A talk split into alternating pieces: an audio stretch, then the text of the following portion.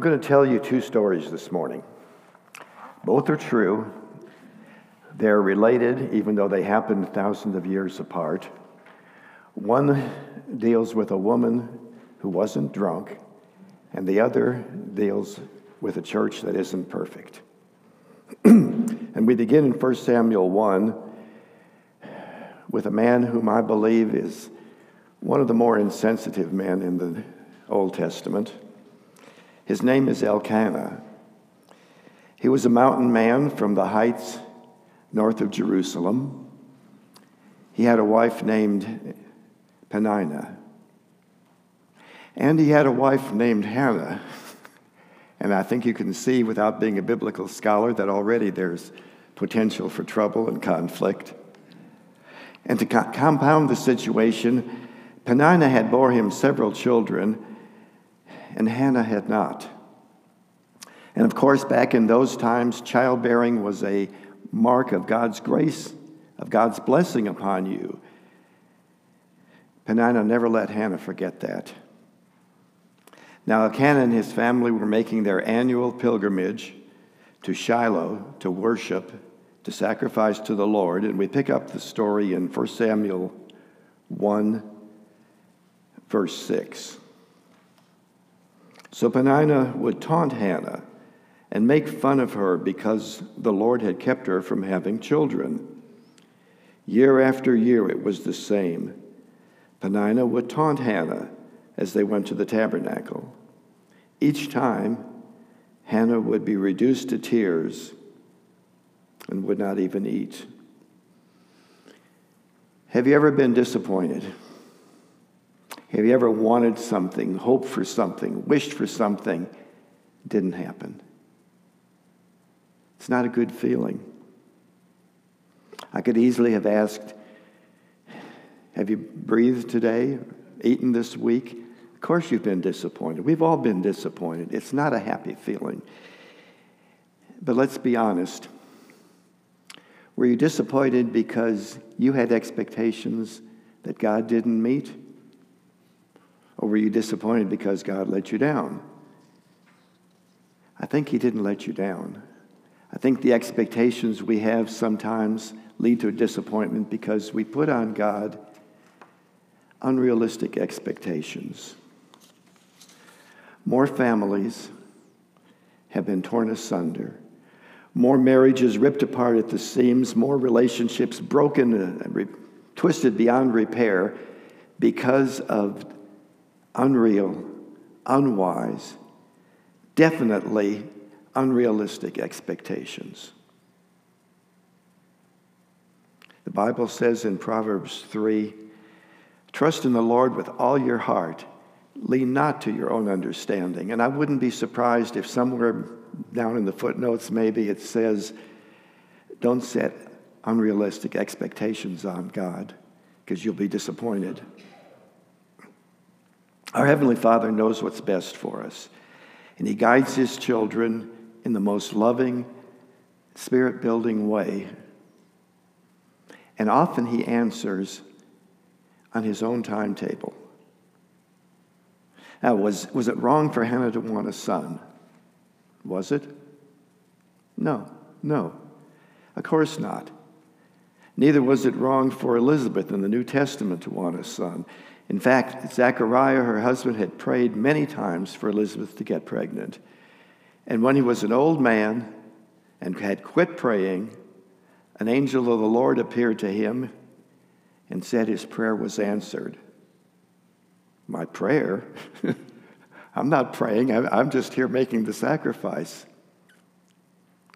What prayer are you talking about? And the angel said, the prayer that you quit praying long time ago. That prayer, God answered.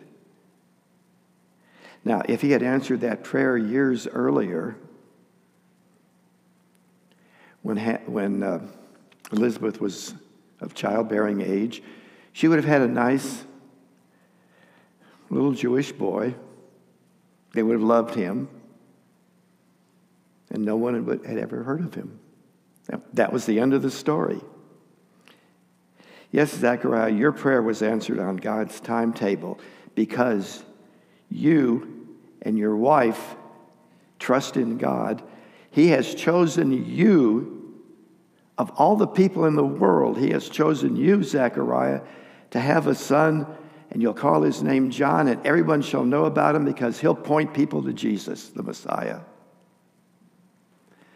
And furthermore, this incident is going to be uh, recorded in Luke chapter 1. Okay, maybe the angel didn't get that specific, but we today know about Zechariah and Elizabeth and their son because God answered that prayer on his timetable. Miriam was on God's timetable when uh, she entrusted baby Moses to the Egyptian princess because it was God's time and his plan to raise up a leader for the Israelites. And Sarah and Abraham were on God's timetable when they had their son and being parents in their 90s because that was God's plan and timing. In fact, the most famous birth of all came exactly when God said it would. Galatians 4 4, we read, In the fullness of time, uh, more contemporary translation is, When the right time came, God sent his son, born of a woman, subject to the law. God had and has all the time in the world, and he chose exactly the right time for Jesus to be born. As we shall see, Hannah also was the benefit of God's perfect timing. So let's take a moment and look at uh, Elkanah's response to a tearful Hannah, fraught with hurt and the object of ridicule, and just see how masterfully Elkanah responds. Okay, that's a little sarcasm. Why are you crying, Hannah? Elkanah would ask. Why aren't you eating? Why be downhearted just because you have no children? You have me. Isn't that better than 10 sons? Ladies, those times when your husband has no clue as how to deal with your feelings, just remember poor Hannah.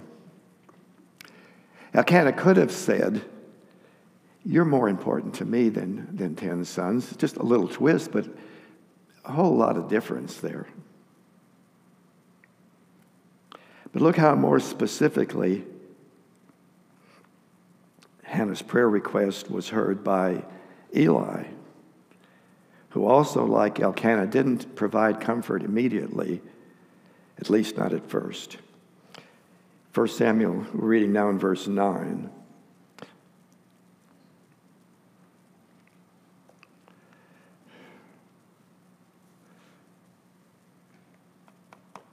I'm sorry, let's, let's start with verse 8. As she was praying to the Lord, Eli watched her. Seeing her lips moving, but hearing no sound, he thought she had been drinking. Must you come here drunk? he demanded. Throw away your wine. Oh, no, sir, she replied. I haven't been drinking wine or anything stronger, but I am very discouraged. And I was pouring out my heart to the Lord. Don't think I'm a wicked woman, for I've been praying out of great anguish and sorrow.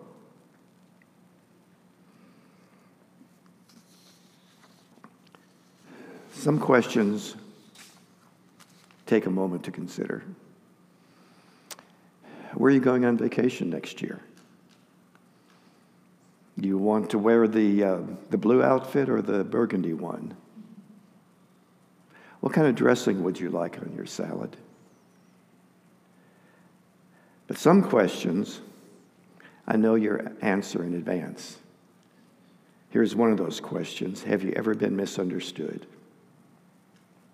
Of course you have. I have. It happens all the time. We all have been misunderstood, and it hurts. It hurts a lot because usually there's an element of judgment that's at play.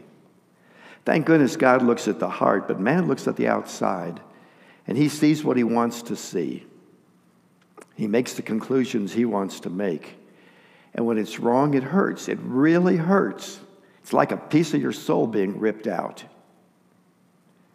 Eli judged Hannah, most likely from past experiences. Most times, if not every time, he had seen someone with acting the way Hannah did. That person was drunk with wine. So Eli assumed that was the case here. You recall the crowd made the same misinterpretation at Pentecost. It was early in the morning, but they said uh, these disciples must, must be drunk. They weren't, of course. And Hannah wasn't either. She was pouring her heart out to the Lord. Eli just didn't understand. And you've been there too, right? People didn't understand as you were trying to convey how you really felt. Fortunately, Hannah stood up for herself. Let's read that, let's read that again in uh, begin with verse 15. Oh, no, sir, she replied. I haven't been drinking wine or anything stronger, but I am very discouraged. And I was pouring my heart out to the Lord. Don't think I'm a wicked woman for I've been praying out of great anguish and sorrow. In that case, Eli said, Go in peace. May the God of Israel grant the request you have asked of him. Oh, thank you, sir, she exclaimed. Then she went back and began to eat again, and she was no longer sad. She was no longer sad. Now, think about it. How many sons did Hannah have when she first made the trip to Shiloh and poured out her heart to God in anguish? How many? None, right? And how many sons did she have when she got ready to return to her home in Ramah? Still none. So, what changed? More importantly, is there a lesson here for us? Well, what changed is that now she had a word from God. Abraham left his home in Ur of the Chaldeans because he had a word from God. Paul redirected his missionary trip to go to the Macedonians because he had a word from God. And have you ever heard someone say, when they're facing a difficult situation that they don't think can be done, then they'll say, Only one person ever walked on water, and he was the Son of God. Well, that's not that's partially true. He is the Son of God, but he wasn't the only person to walk on water. Peter walked on water for a while too. Why did Peter leave the safety of the boat and step out on the water? Because he had a word from God. Jesus said, Come, come on. And when we have a word from God, it, it, it strengthens us. And Hannah had a word from God, a promise to hold on to. When God speaks to us through his word, through the Spirit directly, sometimes even through other people, when God speaks to us, we have something to hold on to, something more precious than gold we have God's word, and He never, ever, ever, ever fails to keep His word. Hannah knew that. And her sadness turned to mountains of joy. Hannah knew that. And I hope that you know that too. Drop down to verse 20. And in due time, she gave birth to a son. She named him Samuel, for she said, I asked the Lord for him. No surprise here. God kept his word. She named him Samuel, which literally means heard by God. And Hannah kept her word. No, no surprise here either. When you consider how evident it was that she was a devout woman, a woman of faith, woman who could be trusted to keep a vow that she had made to God, she gave Samuel to the Lord. Verse 26. Hannah's talking to Eli a, at a future time. Sir, do you remember me? Hannah asked. I am the woman who stood here several years ago praying to the Lord. I asked the Lord to give me this boy, and he has granted my request. Now I'm giving him to the Lord, and he will belong to the Lord his entire life. So let's explore that a little further. She put Samuel into Eli's care to serve in the tabernacle once he was ready to stand on his own. So he was able to keep his part of her vow. And she didn't present Samuel to Eli with a bunch of conditions with strings attached. Now, this is important. She didn't present Samuel to Eli with a whole list of do's and don'ts. Now, every evening, you know, he, he likes to do such and such, and and remember to, re, to, to have him do so and so, and, and don't let him forget this and that. No. She didn't present Samuel to Eli with one hand and then try to hold on to him with the other. And we could talk a couple of hours about giving our cares, our problems, our needs to God. We won't, thank goodness. But wouldn't that be a great title for a, future message? Casting some of your cares on Him. Because isn't that what a lot of us do? Hannah didn't. Hannah did not hold on. Mary had to let go of Jesus. Woman, why are you troubling me? Elizabeth had to let go of John the Baptist. Zechariah, you have to do something about that son of yours. He's out in the wilderness eating locusts and honey and who knows what and dunking people in the river. And Hannah had to let go of Samuel. And she did. But letting go does not mean forgetting.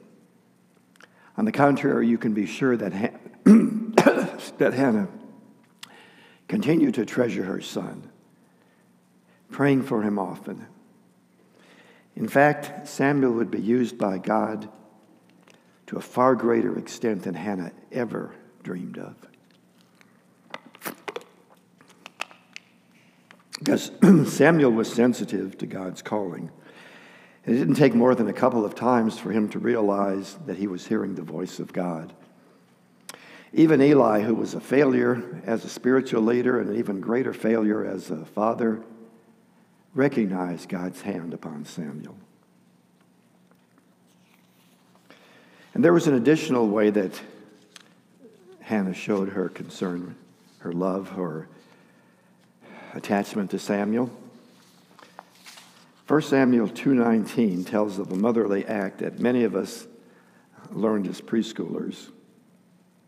Each year, his mother made a small coat for him and brought it to him when she came with her husband for the sacrifice.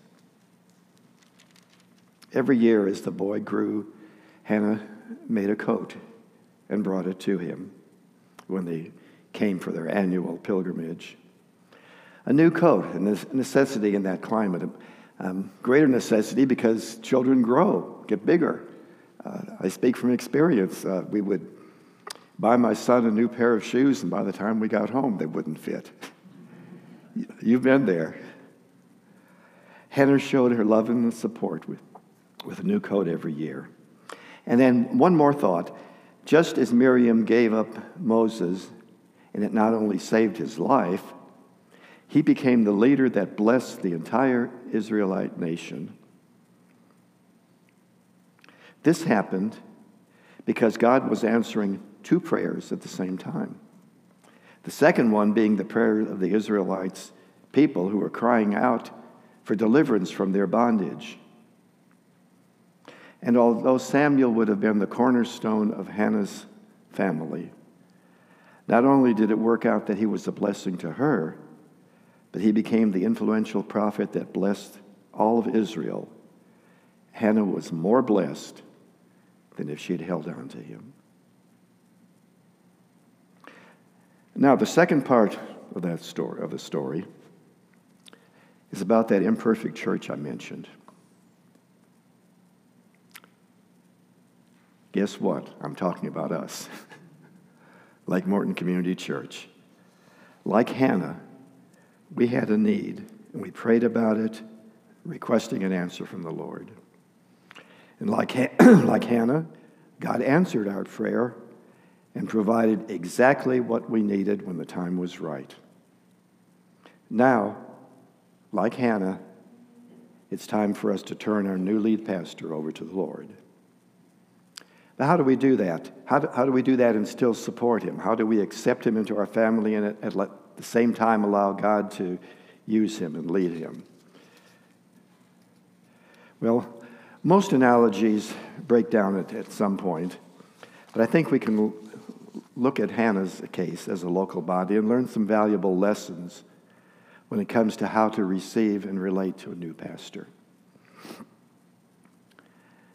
So, let's look at seven ways. One, help him get started. You think it's awesome, challenging, and a tad bit frightening to be getting a new pastor? Think how that new pastor and his family feel about coming here, about a, life changing decision. We have to calm any normal apprehensions, calm any fears that come, help him get started. Accepting Caleb and Ashley and Charlotte not only into our community, into our church body, but into our hearts, into our lives. That will free them from any anxiety. That'll help them to move ahead in the Lord. Second, let God lead him without reservation. Remember, Hannah didn't present Samuel to Eli with a list of do's and don'ts. Now, most of us have a list of things we want to see Lake Morton do and achieve or at least attempt. That's okay. But for now, lay that list aside. At least take them off the you got to do this right now first list.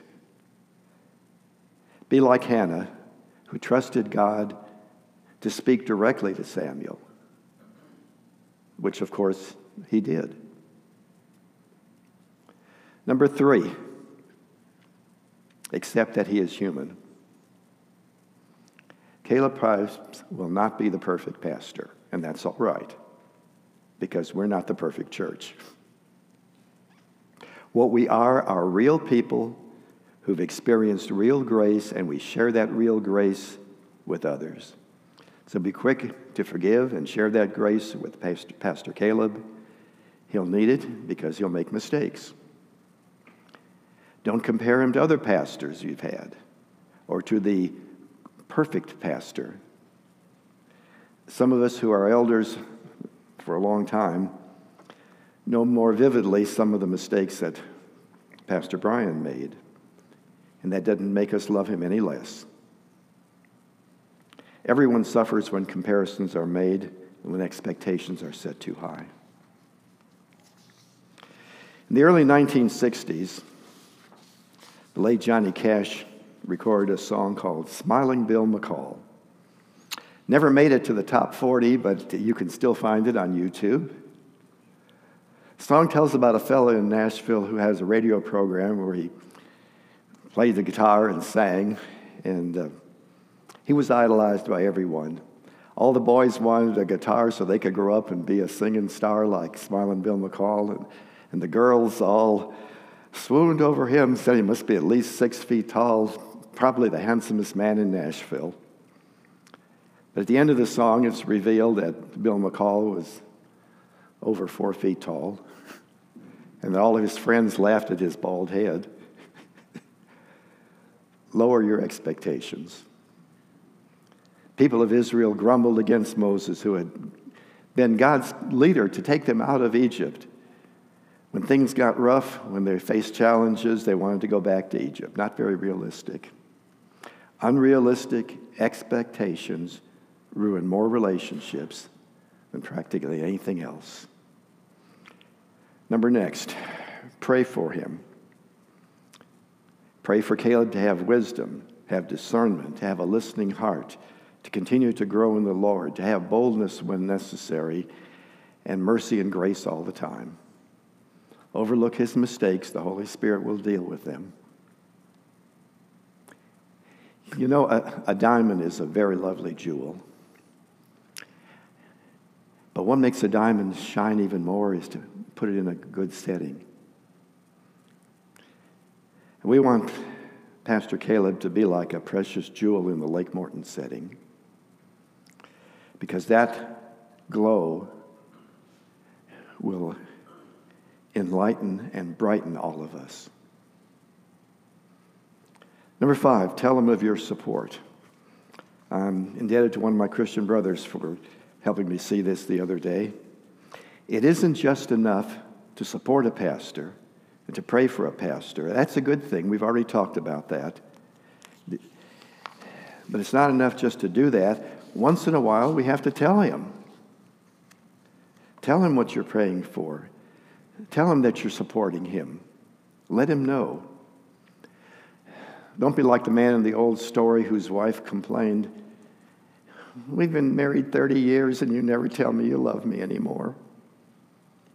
To which he replied, Told you I loved you when I married you. Things change. I'll let you know. Tell him. Tell him of your support. Number six, show him in tangible ways. Hannah did more than just pray for Samuel. Remember how she gave him a new coat every year? Oh, and by the way, after Samuel, God gave Hannah three more sons and two more daughters, and we never hear about Peninnah again. Besides prayer, what other tangible ways can we show support? Well, at least two others come to mind. Be faithful in attendance. It's okay to listen to other Christian pastors preach sermons, but keep in mind who God gave you, gave us, as our primary spiritual leader, as the one called by our Heavenly Father to feed us a weekly dose of the Word of God. As much as I like Moody Radio, there's not a substitute from hearing the Word of God preached here in this pulpit every week. And be faithful in giving money, time, spiritual gifts. But you already know that. And you know that such giving honors not only the pastor, but it honors God the Father as well. And finally, remember the basics. Now, what do I mean by this? What are some of the basics? Well, one is to remain positive. Don't focus on what's wrong with the church. We're all human. The Holy Spirit will point out to people that need to hear it, their mistakes. The Holy Spirit does not point out to us other people's mistakes, other people's sins. So stay positive. And besides focusing on the positive, keep a balance in your life. Someone once said, We worship our work, we work at our play, and we play at our worship. The Bible teaches balance teaches moderation. Don't go overboard on any one thing. Don't overextend, but don't underextend. Use what God has given you. But don't try to be all things to all people, or you'll end up being no things to nobody. Yeah, I know that's a double negative, but you know what I mean. Ed, I, would rather burn out than rust out. Well, my response is, okay, I hear you, but why do you think those are the only two choices? Do you realize that you might be stealing someone else's blessing by responding when it's not your call?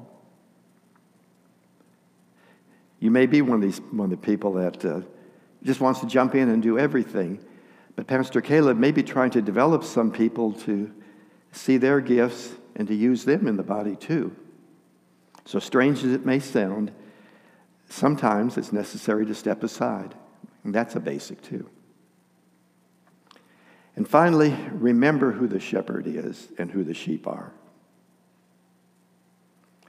God will correct him if necessary. It's not the job of the sheep to guide the shepherd. I only wrote that once, but I'm going to say that again. It's not the job of the sheep to guide the shepherd. It's the job of the one who owns the sheep to guide the shepherd. So, help him get started. Let God lead him, accept that he is human. Pray for him. Tell him of your support. Show him your support in tangible ways. And remember the basics. Like Hannah, we at Lake Morton had a need, a void to be filled, a godly desire, a, a prayer that we lifted up to God Almighty and to provide for us. And like Hannah, our prayer was answered and heard, and answered in a marvelous way. And now we can love our pastor, provide for him, pray for him, help him grow, accept him as a gift from our loving Heavenly Father, but ultimately, symbolically, when it comes to control, like Hannah, we must turn him over to the Lord. Because after all, he is to be our pastor, not our possession. Pray with me.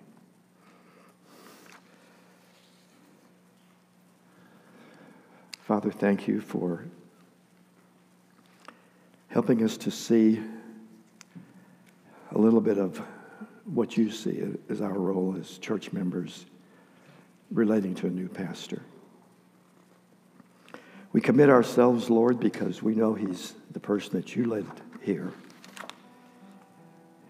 And we thank you for the wonderful blessing that we're about to receive.